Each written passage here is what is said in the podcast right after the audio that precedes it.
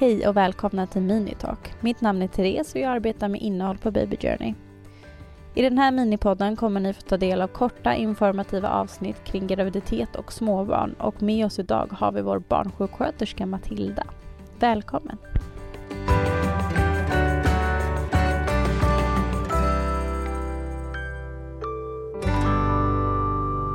I dagens avsnitt kommer vi prata om ett ämne som många föräldrar oroar sig över.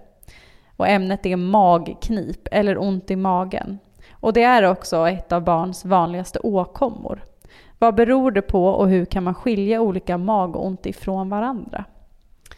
Ja, det här med magknip är svårt hos barn. Eh, och det kan vara svårt att veta vad det är som gör att barnet verkar ha ont i magen.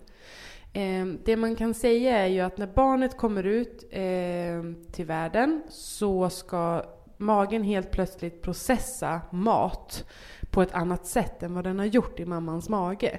Vilket är en omställning eh, för hela tarmsystemet och matsmältningssystemet.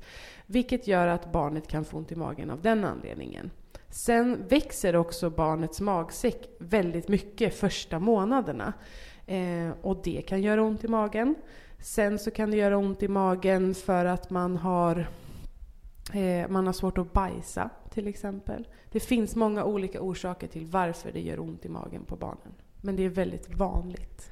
Men hur vet man då om ett barn är förstoppat? Det kan vara svårt att veta eh, av den anledningen att om ditt barn äter endast bröstmjölk så kan det gå upp till en vecka, tio dagar innan barnet bajsar. Eh, om barnet däremot äter ersättning så bör barnet bajsa inom tre dygn. Eh, men om barnet kämpar väldigt mycket och det inte kommer någonting så kan man alltid eh, kontakta BVC. Om barnet blir väldigt påverkat med feber eller kallsvettas eller inte vill äta ordentligt så ska man alltid kontakta eh, sjukvården för att få hjälp i så fall.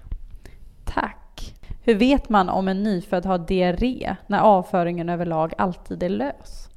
Ja, det är väldigt svårt eftersom att eh, barnets bajs verkligen kan variera i olika konsistenser och den vanligaste är som en keso vattenblandning kan man säga. Det är som liksom vatten med kesoklumpar. Eh, så att när barnet har diarré då är det egentligen bara vatten som kommer. Det finns ingen konsistens överhuvudtaget i det bajset. Tack. Om man skulle upptäcka blod i avföringen, när ska man då söka vård? Då ska man kontakta sin BVC-sköterska på en gång. Ehm, det, men det är viktigt också att tänka på i så fall att titta runt eh, ändtarmsöppningen så att barnet faktiskt inte har något sår och att det kan orsaka det här blodet som kommer i avföringen. Sen kan man också se om blodet är färskt eller inte beroende på vad det är för färg. Om färgen är ljusröd så är blodet troligtvis färskt och är det mörkrött så kommer det troligtvis från bajset. Men prata alltid med din BVC-sköterska om du skulle få bajs i avföringen på bebisen. Tack. Kolik är ju ett debatterat ämne för nyblivna föräldrar och Verkligen. någonting som många oroar sig över. Mm. Eh, hur vet man om sitt barn har kolik? Är det uppenbart som alla säger? Det det handlar om när barnet har kolik är att barnet eh, gråter oavbrutet i flera timmar. Eh, oftast kvällstid eller eftermiddagar och oftast samma tid varje dag. Och med obehindrat så menar jag alltså att barnet helt enkelt går det går inte att trösta. Utan vad du än gör som förälder, som i vanliga fall brukar funka, funkar inte. Eh, och då brukar man klassificera det som spädbarnskolik. Men även där så är det viktigt att prata med sin BVC och lyfta det här för att få hjälp. Eh, för det kan vara väldigt påfrestande. Eh, både för barnet och för föräldrarna. Det förstår jag verkligen. Vad är orsaken till kolik? Det vet man egentligen inte. Eh, men oftast så beror det på att barnet har ont i magen. Men orsaken till att barnet har ont i magen, det, det kan man liksom inte svara på.